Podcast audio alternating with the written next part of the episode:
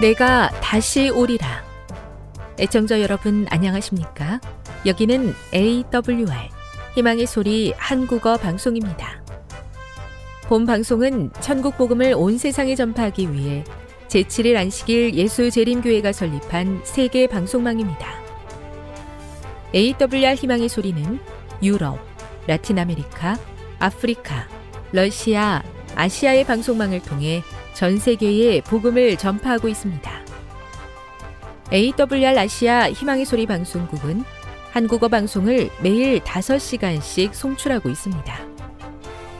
희망의 소리 방송은 인터넷과 스마트폰을 통해서도 언제나 청취하실 수 있습니다. 들으실 수 있는 인터넷 주소는 awr.org입니다. 유튜브로는 AWR 코리아로 검색하시면 됩니다. 이 시간 희망의 소리 한국어 방송과 함께 보람있고 유익한 시간 되시기 바랍니다. 내가 다시 오리라. 여기는 AWR 희망의 소리 한국어 방송입니다. 주파수 안내입니다. 괌에서 송출하는 우리 방송은 한국 표준시로 밤 9시에 9895kHz로 밤 11시에 9800kHz로 다음날 오전 6시에 9695kHz로 각각 1시간씩 방송하고 있습니다. 우즈베키스탄에서 송출하는 우리 방송은 한국 표준시로 밤 10시에 15,670kHz로 타지키스탄에서는 밤 9시에 15,505kHz로 송출하고 있습니다. 애청자 여러분의 많은 청취 바랍니다.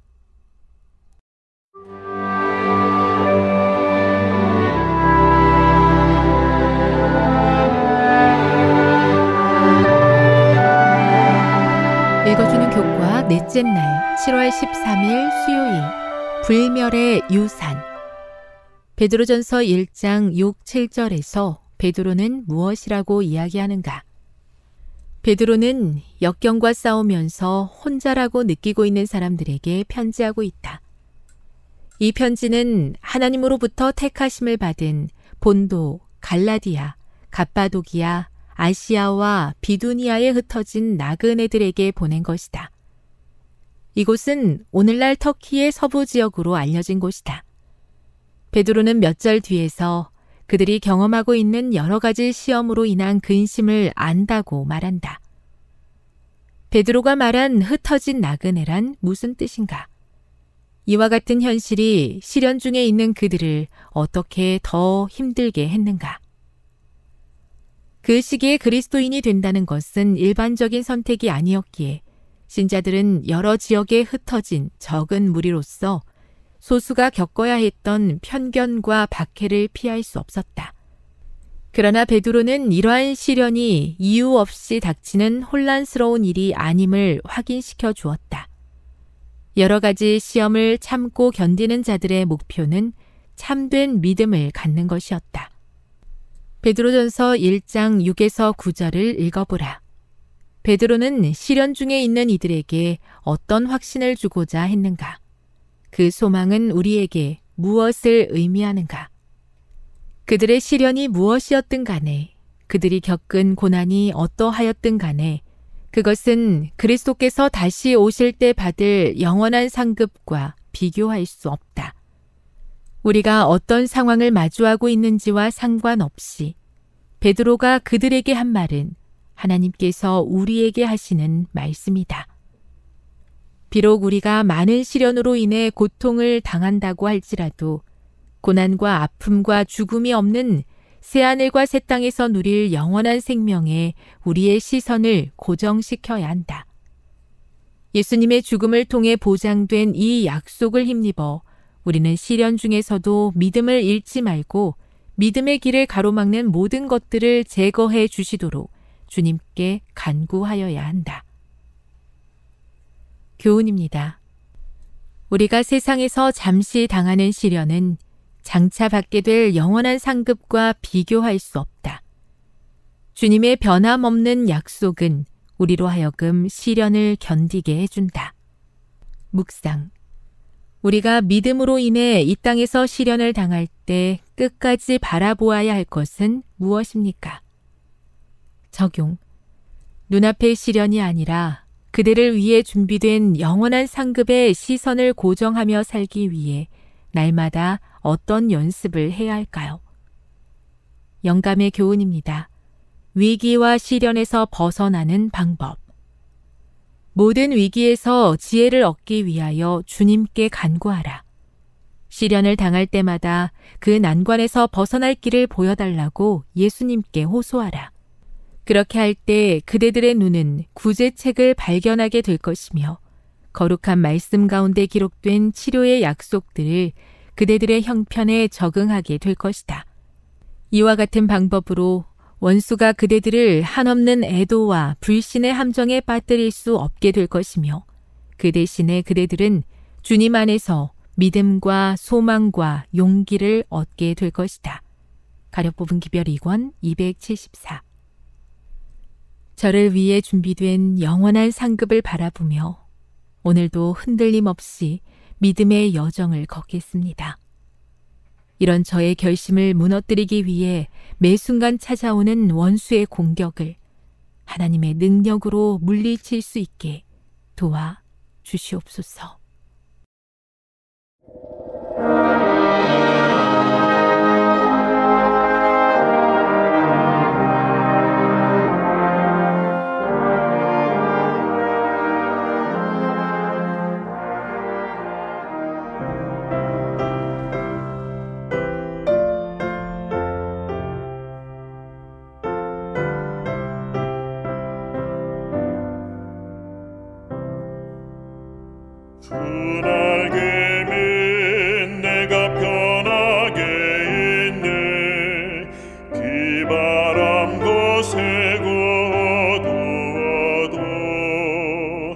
took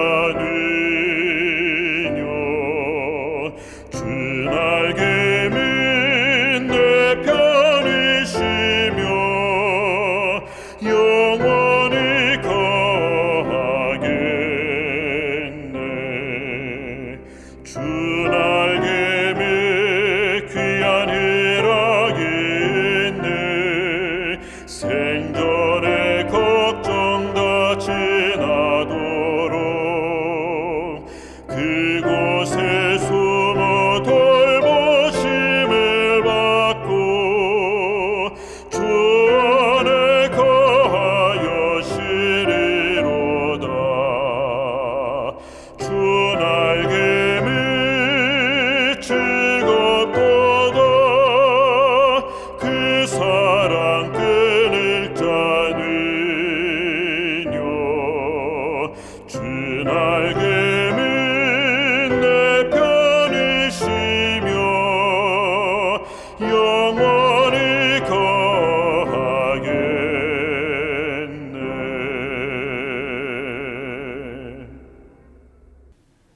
하늘에 계신 하나님 아버지, 하루가 마치는 이 저녁 시간, 하나님을 사랑하는 성도들이 함께 모여 예배하게 하시니 참으로 감사합니다. 말씀의 하나님, 우리 각 성도들이 모여 있는 그곳에 임하여 주셔서 말씀의 능력을 체험하는 귀한 예배가 될 수 있도록 도와 주시옵소서 예수님 이름으로 기도합니다. 재림 성도 여러분, 안녕하십니까? 이 화요일 저녁 예배 있으신 각 가정과 성전에 주의 성령께서 함께 하셔서 말씀의 능력과 찬양의 감동이 있는 예배가 되길 기도드립니다.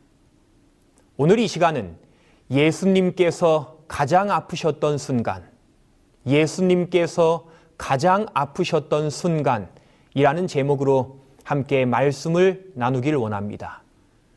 마가복음 14장 36절 말씀입니다. 아버지여, 아버지께는 모든 것이 가능하오니 이 잔을 내게서 옮기시옵소서. 십자가를 앞두고 예수님께서 드리신 이 기도는 큰 의미가 있습니다. 그분은 늘 맡겨진 사명에 충실해 오셨고 무엇보다 십자가를 지시기 위하여 이 땅에 오신 분입니다. 그런데 그분이 어느 날 드린 기도에는 아버지께 이 십자가를 지는 잔을 당신에게서 옮기워 달라고 간구하셨습니다. 물론 그 뒤에 이어지는 기도에서 그분은 그것조차도 자신의 뜻이 아니라 아버지의 뜻대로 하기를 구하셨지만 어찌되었든 십자가를 지는 일이 예수님에게도 너무나 큰 부담과 고통스러운 일로 다가왔던 것은 분명한 사실이기에 예수님은 이렇게 기도하실 수밖에 없으셨습니다. 알렉산더 메드럴이라는 미국의 한 기독교인이자 의학 박사가 있습니다. 이 사람은 2004년 한 연구를 하게 되는데요. 이 연구 주제는 생물의학으로 본 예수님의 십자가 고통이라는 주제였습니다. 당시 이 학자는 해당 주제를 가지고 14페이지의 칼럼을 쓰게 됩니다. 우리들은 보통 예수님께서 십자가에 달려 돌아가신 그 죽으심 자체에만 집중하지만 이 사람은 역사를 연구하고 특히 의사로서 그날 예수님께서 당하신 고통의 정도가 어떠했는지를 연구한 것입니다. 이 연구는 크게 네 부분의 당하신 고통으로 정리할 수 있는데 먼저 첫 번째로 혈한증이라는 부분입니다. 혈한증은 말 그대로 예수님께서 경험하셨던 땀이 피와 섞여 나오는 증상을 말합니다. 사람은 자신이 감당하지 못할 극심한 스트레스를 받으면 땀샘에서 모세 혈관을 파괴하는 화학 성분이 나오는데 이 화학 성분으로 인해 혈관이 파괴되고 피가 분출되어 땀샘으로 들어가게 됩니다. 그리고 끝내 땀이 피같이 흐르는 상태. 이것이 성경에 기록된 내용이죠. 땀이 핏방울 같이 되더라. 즉, 이 현상이 말해주는 것은 십자가 사건이 있을 시점에 예수님의 몸과 육체는 이미 극도로 약해져 있는 상태였다는 것입니다. 두 번째로는 십자가 전의 채찍질입니다. 그분은 맞고 채찍질 당하셨습니다. 무엇보다 당시 사용하던 채찍의 구조는 이 칼럼에 나와 있는 것처럼 39개의 쇠줄 끝에 뼈 조각을 단 채찍입니다. 근데 이것으로 채찍질을 당하면 살점이 떨어지면서 뼈와 정맥이 겉으로 드러납니다. 그리고 심할 경우에는 내장의 일부가 겉으로 돌출될 정도의 상처를 입게 됩니다.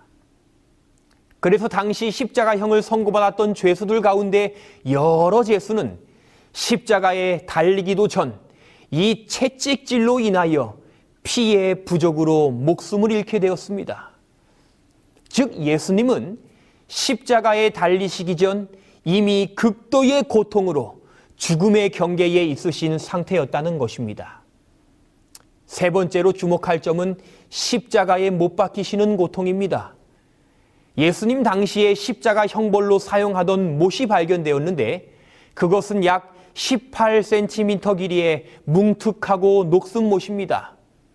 무엇보다 그것을 손목과 복숭아뼈 아래의 발 뒤꿈치에 박습니다.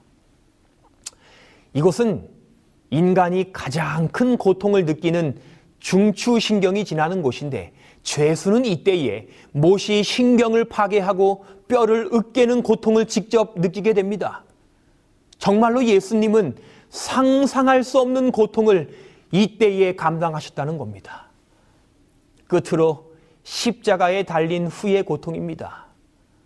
손의 고통, 다리의 고통도 극심한데 더 극심한 것은 십자가에 매달린 상태, 자연적으로 횡격막이 자극되어 질식 상태, 흔한 표현으로 심장이 터지는 고통을 받게 됩니다. 숨을 한번 쉬려면 팔과 다리의 고통을 버티고 위로 올라와야 하는데 그렇게 할 수 없는 것이죠.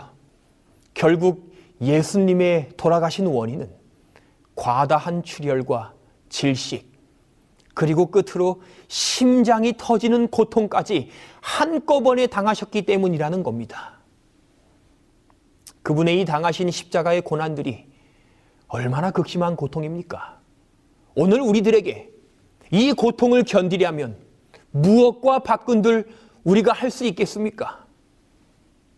근데 중요한 것은 예수님께서는 이 모든 것들을 오늘 우리들을 죄로부터 건져내시고 하늘을 소유하는 백성이 되도록 하기 위하여 견디셨다는 사실입니다. 여러분 오늘 우리의 살아가는 한순간순간의 삶이 이렇게 신앙 안에서 그리고 믿음 안에서 살아가는 이 삶이 결코 가벼운 것이 아닙니다. 이 모든 것들이 다 그분의 고통의 결과입니다. 그런데 이제 여기서 우리는 한 증언의 기록에 좀 주목해 보기 원합니다. 시대 소망 710페이지의 증언입니다. 이보다 더욱 심한 고민이 그리스도의 마음을 찢었는데 그것은 어떤 원수의 손이 가할 수 있는 것보다 더욱 심한 고통을 그분에게 주었다. 한번 생각해 볼 만한 증언이죠.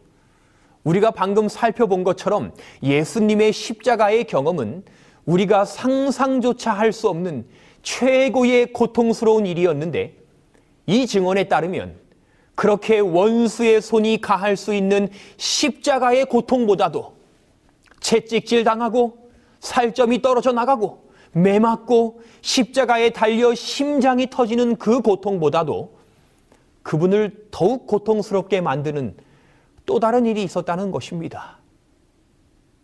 도대체 어쩐 일이길래? 과연 그러한 일이 있을 수 있겠습니까? 예수님의 그 당하신 고통에 대한 말씀이 바로 이 말씀의 사건입니다.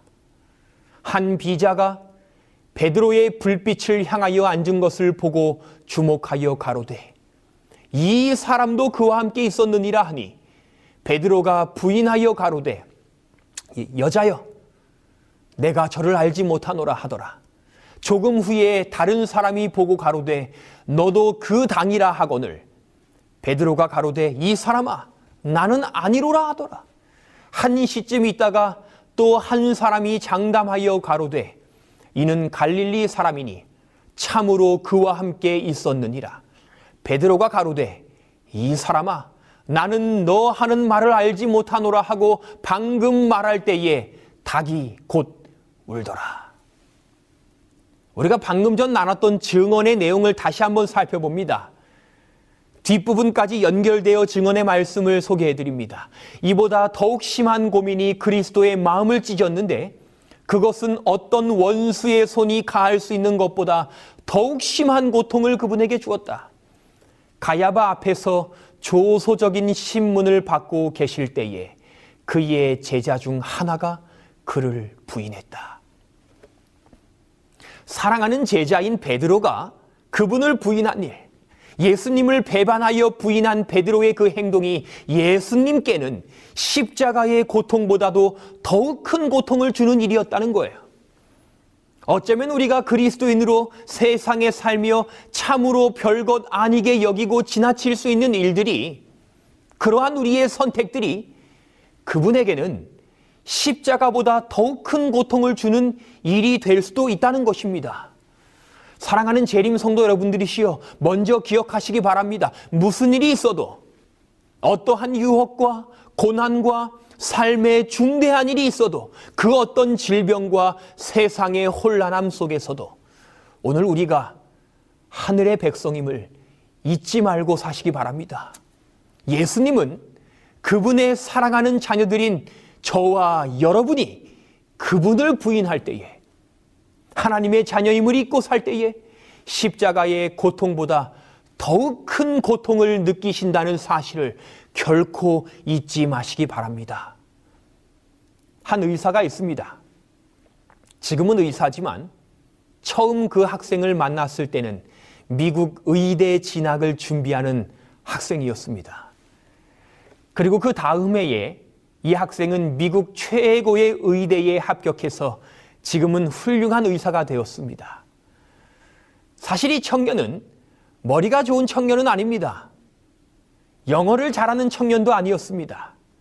집에 재력이 있어 모든 것을 부모님이 다 지원해 줄 수 있는 그런 가정의 아들도 아니었습니다.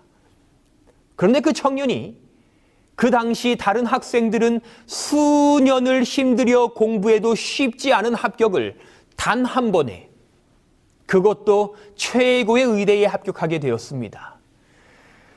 어느 날 그 청년이 새로운 학교로 떠나기 전 함께 식사를 하고 시간을 보내며 석별의 정을 나누는 시간이 있었습니다.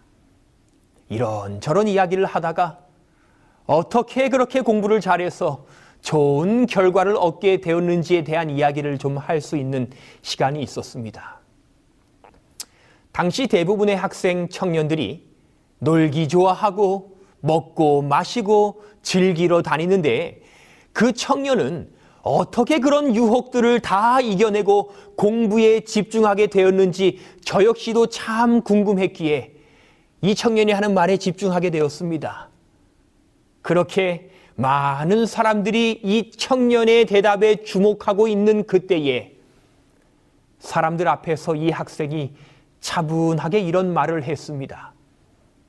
저의 어머니는 매일 아침마다 저를 위하여 건물 청소를 하셨습니다. 이 아들의 꿈을 이루어 주시려고 새벽 일찍 일어나셔서 일하시고 일을 마치시면 집으로 돌아오셔서 이 아들이 배고플까 노심초사 고민하시며 열심히 밥을 차리시고 집안일을 하시고 그리고 하루 종일 보시고 싶은 TV도 못 보시고 취미 활동도 안 하시며 방 안에서 조용히 기도하시고 또 다음 날 새벽에는 건물 청소하기 위하여 나가시고 새벽 일찍 혹시 아들의 단잠을 방해할까 조용히 숨죽여 나가시는 어머니의 기척을 들으면 저는 누워서 잠을 잘 수가 없었어요. 놀러 가자는 친구들의 유혹에 저라고 놀고 싶지 않았겠습니까? 그런데 그때마다 지금 이 순간에도 사랑하는 아들을 위하여 잠 못 주무시고 땀 흘려 고생하시는 어머니를 한번 생각하면 놀고 싶은 마음이 사라져 공부했습니다. 공부를 방해하는 생각들, 유혹이 있을 때마다 저는 그렇게 지금도 고생하시는 어머니를 생각하고 또 생각했습니다. 그리고 그 어머니에 대한 생각이 오늘 저를 이렇게 만들었습니다. 제가 이 청년의 그 대답을 들으며 중대한 사실을 다시 한번 저의 마음속에 깨닫게 되었습니다. 여러분, 오늘 우리가 무엇을 생각하느냐가 우리를 바꿉니다. 중대한 순간에 내가 무엇을 생각할 줄 아느냐가 나를 바꿉니다. 우리가 잘 아는 이야기 속의 요셉. 그는 유혹의 순간에 그가 머릿속에 떠올린 것은 쾌락의 즐거움이나 또 다른 기쁨이 아니라 지금 이 상황을 보고 계신 하나님에 대한 생각. 그리고 그는 그 한 번의 생각으로 승리했습니다. 사랑하는 재림 성도 여러분들이시여. 그렇기에 우리가 정말로 이제 우리의 예수님을 더 자주 생각하기를 원합니다. 중요한 순간에 꼭 예수님을 생각하시기 바랍니다. 무엇보다 내가 그분으로부터 멀어질 때, 그분을 부인할 때, 마땅히 살아야 하는 하늘 백성의 삶으로부터 벗어나 살아갈 때에 그분은 십자가에서의 그 큰 고통보다도 더욱 큰 고통과 슬픔으로 눈물 흘리심을 꼭 기억하시기 바랍니다.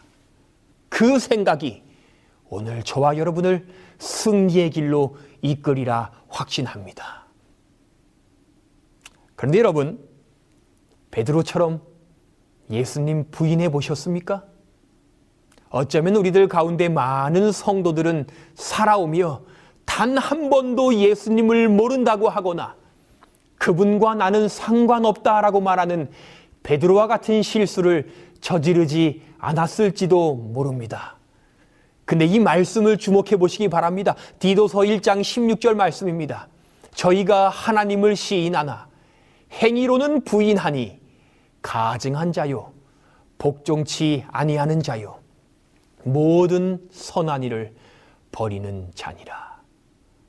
오늘 우리는 어쩌면 우리의 입술로 예수님을 부인하지 않을지 모릅니다.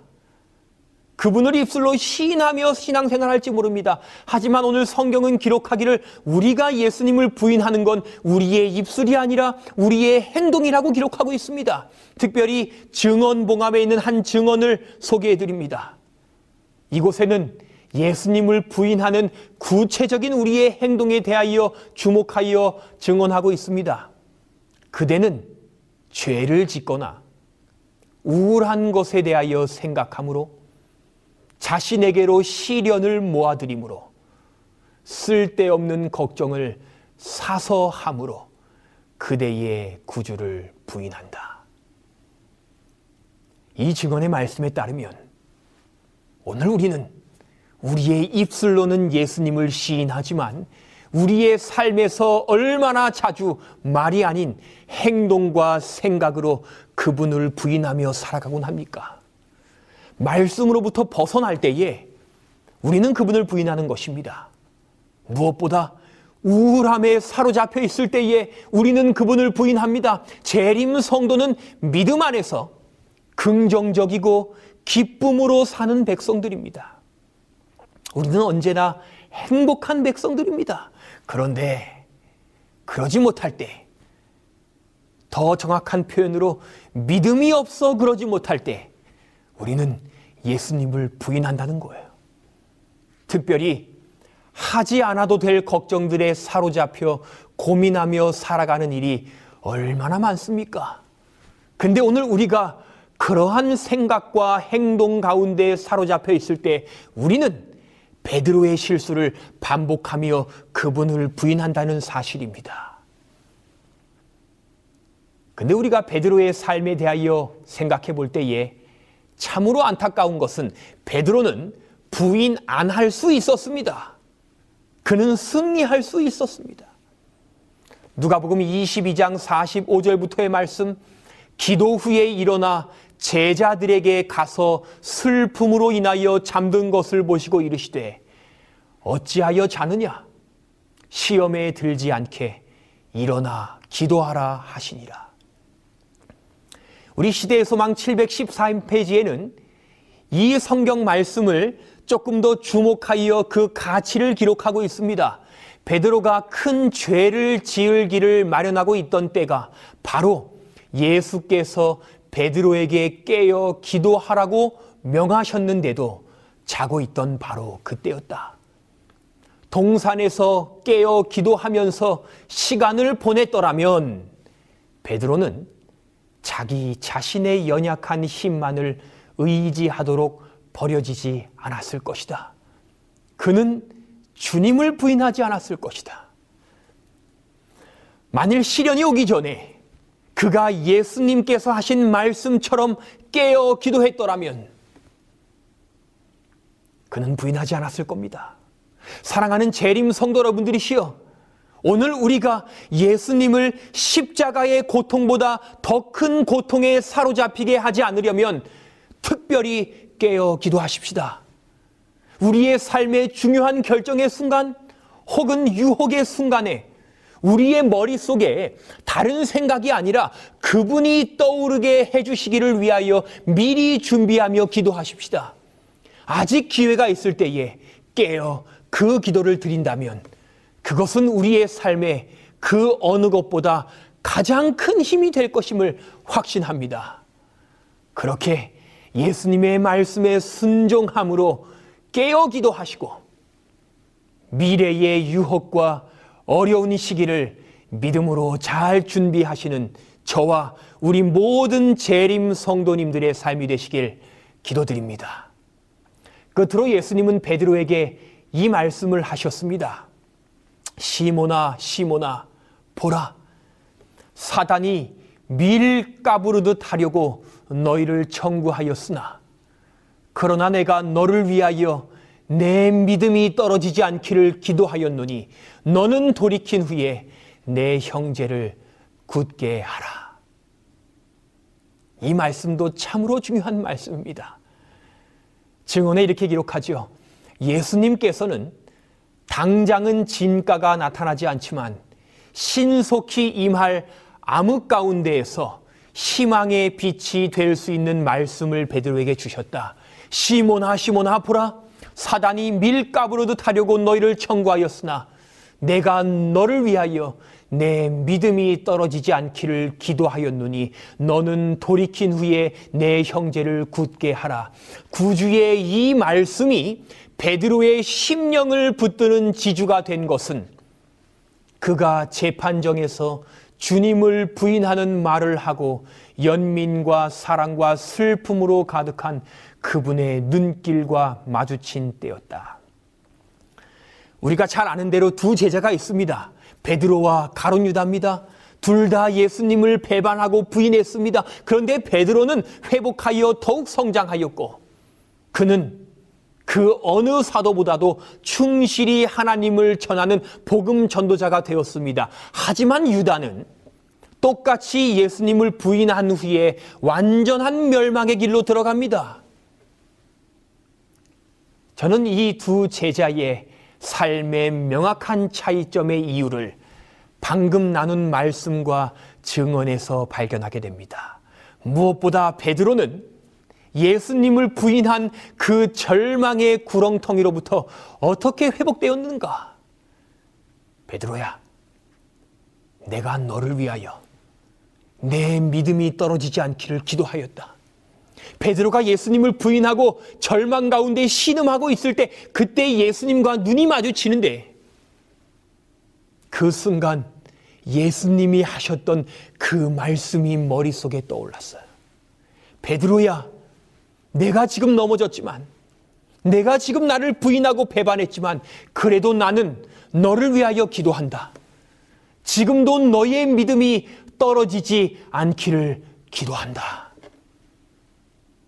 우리 사랑하는 재림교회 성도 여러분들이시여, 오늘도 우리는 믿음 가운데 좌절하고 절망하며 살아갈지 모릅니다. 오늘도 우리는 우리의 삶 속에 예수님을 부인할지 모릅니다. 하지만 한 가지 사실은 잊지 마시기 바랍니다. 오늘 연약한 그런 우리들을 위하여 예수님을 말씀하시기를 내가 너를 위하여 기도한다. 너희의 믿음이 떨어지지 않기를 기도한다. 우리 산상본 110페이지에 있는 말씀입니다. 살아계신 그리스도와 동행하는 가운데 생활하라.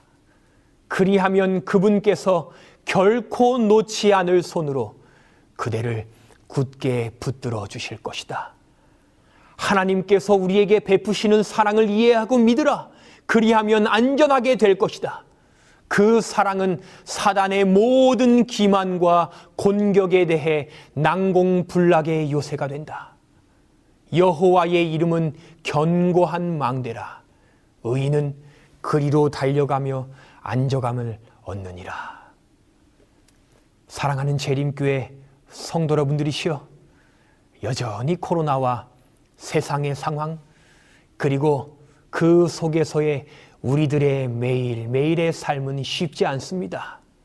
그래도 오늘 우리가 여전히 하늘 백성임을 잊지 마십시다. 세상의 염려들과 말씀으로부터 벗어남으로 그분을 부인하지 마십시다. 혹여나 내가 그렇게 한다면 그분은 십자가보다 더욱 큰 고통을 느끼심을 기억하십시다.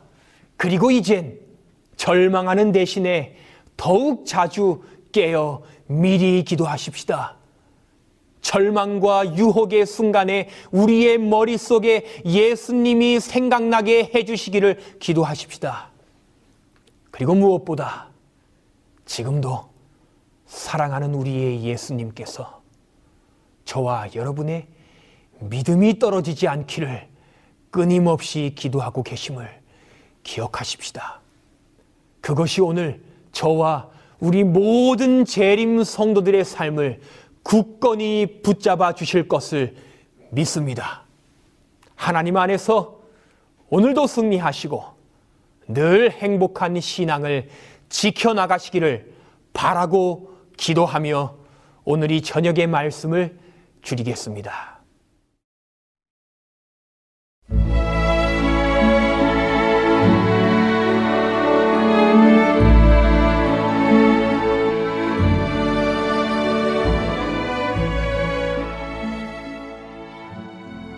애청자 여러분 안녕하십니까?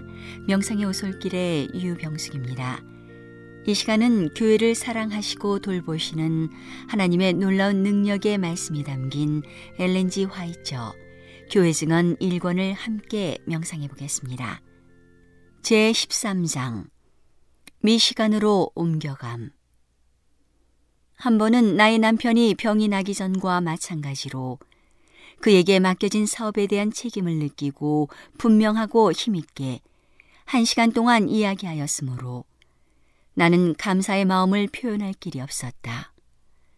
나는 회중 가운데서 일어서서 거의 반 시간 동안 눈물을 흘리면서 그들에게 이야기하고자 노력했다.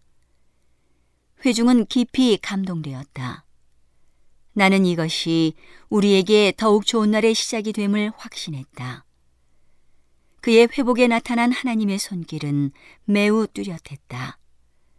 아마도 그처럼 큰 타격을 받은 사람으로서 지금껏 회복된 사람은 아무도 없었을 것이다.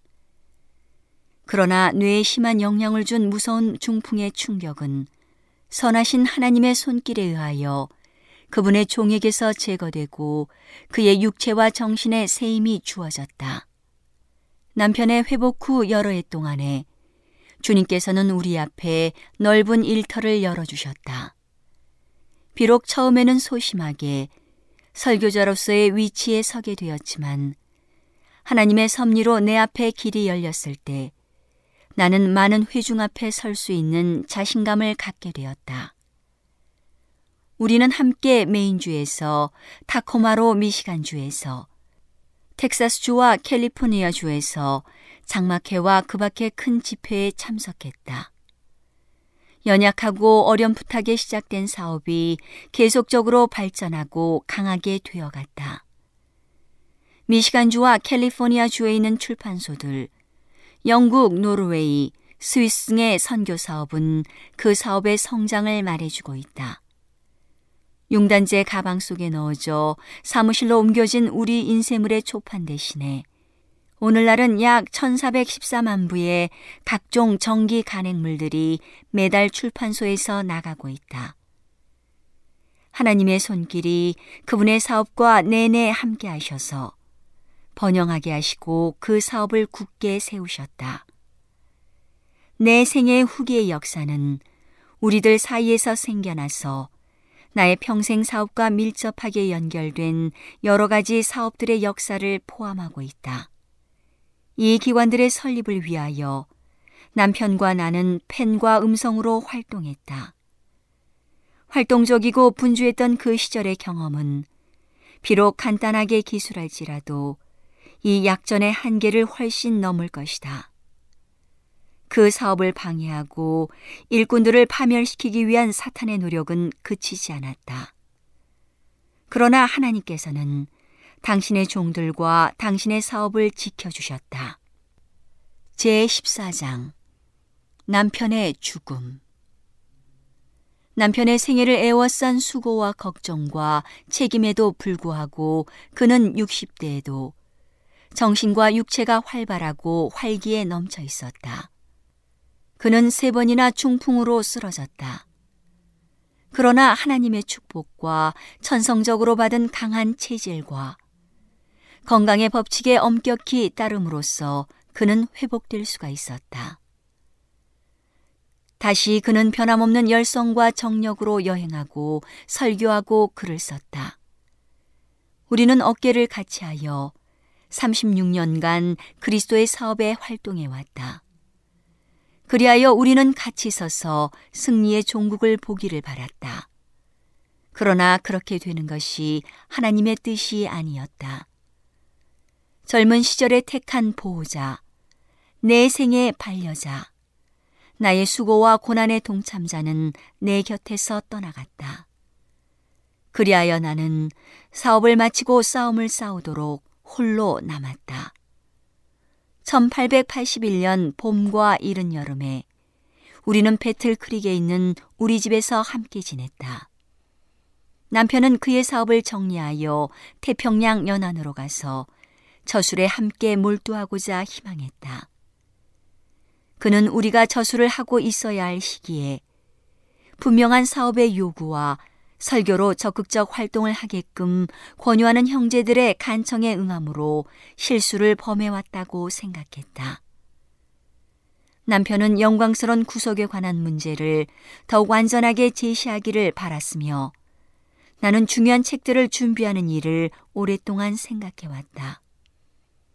우리는 다 같이 우리의 정신적 힘이 줄어들지 않고 있는 동안 이 일을 마쳐야 한다는 것과 전쟁의 열기에서 벗어나 쉬면서 하나님께서 우리의 마음에 넣어주신 귀중한 진리의 빛을 사람들에게 나누어 주는 것이 우리 자신과 하나님의 사업을 위하여 마땅히 해야 할 의무임을 느꼈다. 남편이 죽기 몇 주일 전에 나는 배틀크릭에 있으면 틀림없이 우리에게 닥쳐오는 부담에서 벗어날 수 있는 곳에서 일터를 찾는 것이 중요한 일이라고 주장했다. 거기에 대한 답으로 그는 우리가 떠나기 전에 주의가 필요한 여러 문제들, 곧 누군가가 맡아야 할 의무에 관하여 이야기했다. 그런 다음에 그는 심각한 표정으로 이렇게 질문했다. 이 사업을 할 사람들이 어디에 있는가? 우리의 기관들을 이기심 없이 돌봐주고 그들에게 미치는 어떤 영향도 받지 않고 정의를 위하여 굳게 설 사람들이 어디에 있겠는가? 눈물을 흘리면서 그는 배틀크릭에 있는 우리의 기관들에 대한 염려를 표명했다. 그는 다시 이렇게 말하였다. 나는 이 기관들을 세우기 위하여 생애를 바쳐왔다. 그 기관들을 떠나는 것은 마치 죽음과 같다. 그것들은 나의 자녀들과 같다. 그러므로 나는 그것들에게서 나의 관심을 분리시킬 수 없다. 이 기관들은 특별한 사업을 하기 위한 주님의 기구이다. 오늘은 교회를 사랑하시고 돌보시는 하나님의 놀라운 능력의 말씀이 담긴 엘렌지 화이처 교회 증언 1권을 함께 명상해 보았습니다. 명상의 오솔길이었습니다.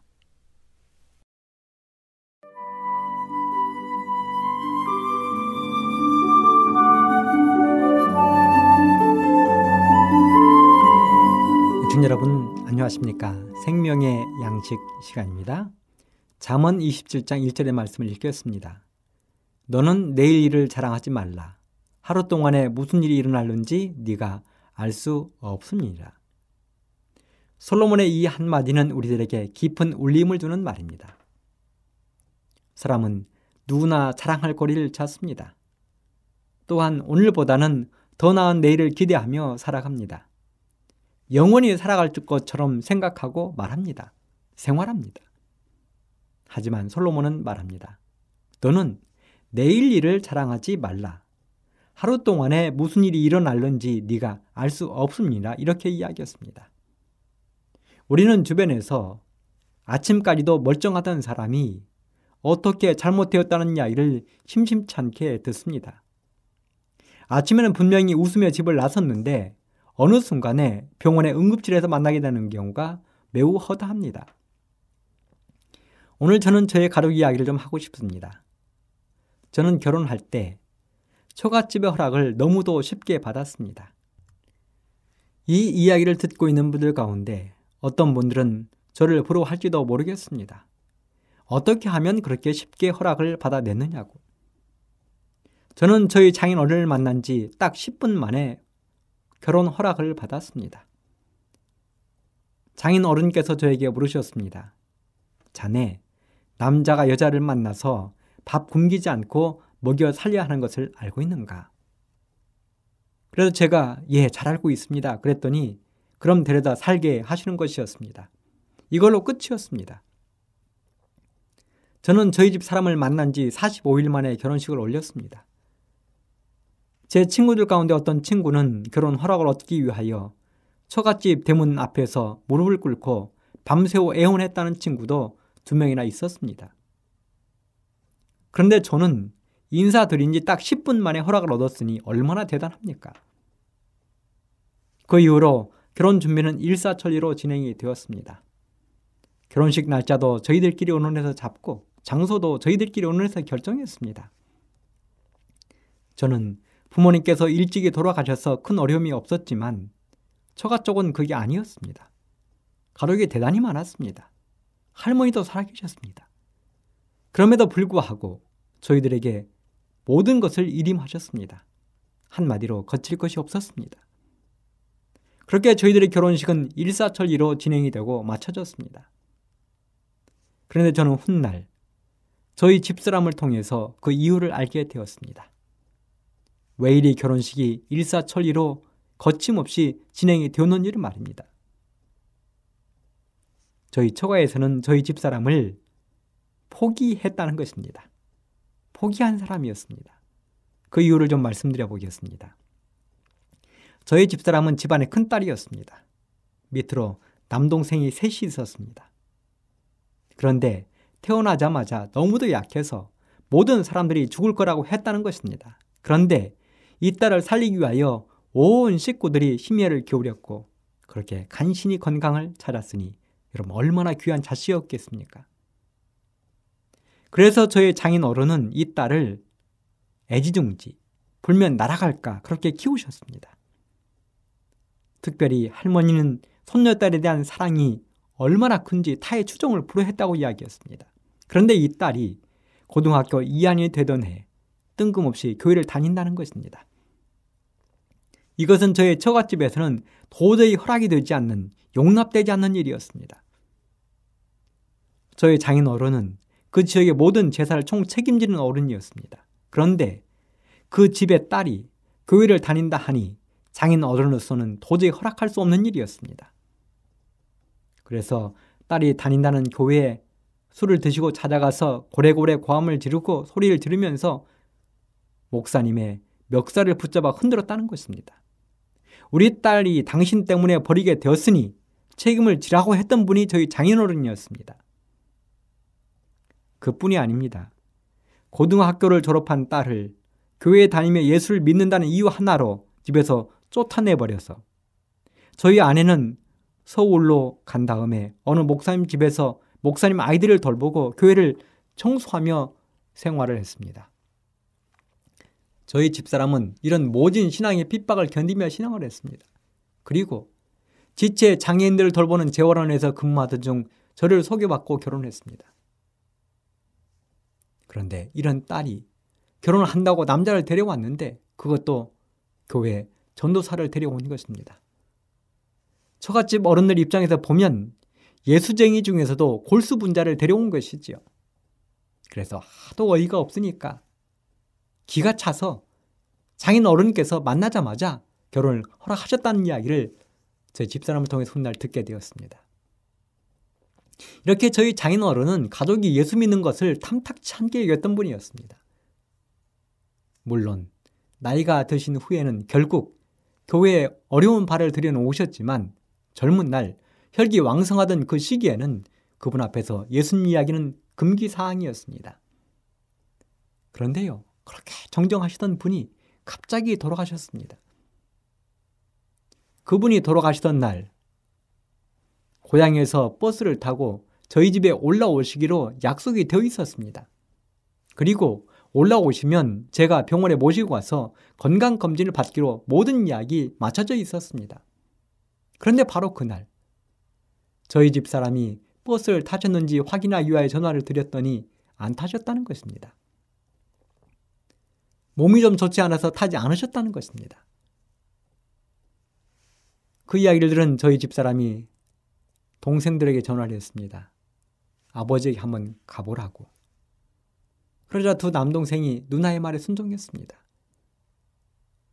인천에서 전라남도 진도까지 5시간을 운전해서 집에 도착해 보니 장인어른이 쓰러져 계신 것입니다. 그리고 그날 저녁 저희 장인어른은 돌아가셨습니다. 불과 몇 시간 전까지만 해도 건강하던 어른이 몇 시간 만에 운명을 달리하신 것입니다. 그렇습니다. 이것이 사람의 운명입니다. 저희 장인 어른이 그날 자신의 운명이 맞춰질 줄 알았겠습니까? 가족들이 알았습니까? 하루 동안에 무슨 일이 일어날지 모르는 것이 사람의 운명입니다. 그래서 우리 성경에 보면 사람이 얼마나 유한한지를 여러 차례에 걸쳐서 이야기하고 있습니다. 잠언 14장 12절 어떤 길은 사람의 보기에 바르나 필경은 사망의 길이니라. 16장 9절. 사람이 마음으로 자기 길을 계획할지라도 그 걸음을 인도하는 자는 여호와시니라. 20장 14절. 사람의 걸음은 여호와께로서 말미암았나니 사람이 어찌 자기의 길을 알 수 있으리야. 야고보서 장 13절 14절. 들으라. 너희 중에 말하기를 오늘이나 내일이나 우리가 아무 도시에 가서 거기에 거하며 1년을 유하며 장사하여 일을 보리라 하는 자들아. 내일 일을 너희가 알지 못하는도다. 너희 생명이 무엇이뇨 너희는 잠깐 보이다가 없어지는 안개니라 그렇습니다. 사람은 이렇게 자신의 앞날을 한치도 내어다볼 수가 없는 것입니다. 만일 하늘에서부터 비가 내려 온 세상이 물로 멸망할 줄 알았더라면 사람들이 노아의 방주에 타는 일을 거부했을까요? 에서가 자신의 동생 야곱이 자신을 속이고 아버지를 속이고 장자의 권리를 도둑질할 줄 알았더라면 들판으로 사냥을 나갔을까요? 형들이 자신을 보자마자 웅덩이에 던져넣고 지나가는 애굽 상인들에게 자신을 팔아버릴 줄 알았더라면 요셉이 아버지의 심부름으로 여러 날 동안 형들 찾아 헤맸을까요? 다윗이 그렇게 물매질을 잘할 줄 알았더라면 골리앗이 다윗에게 달려왔을까요?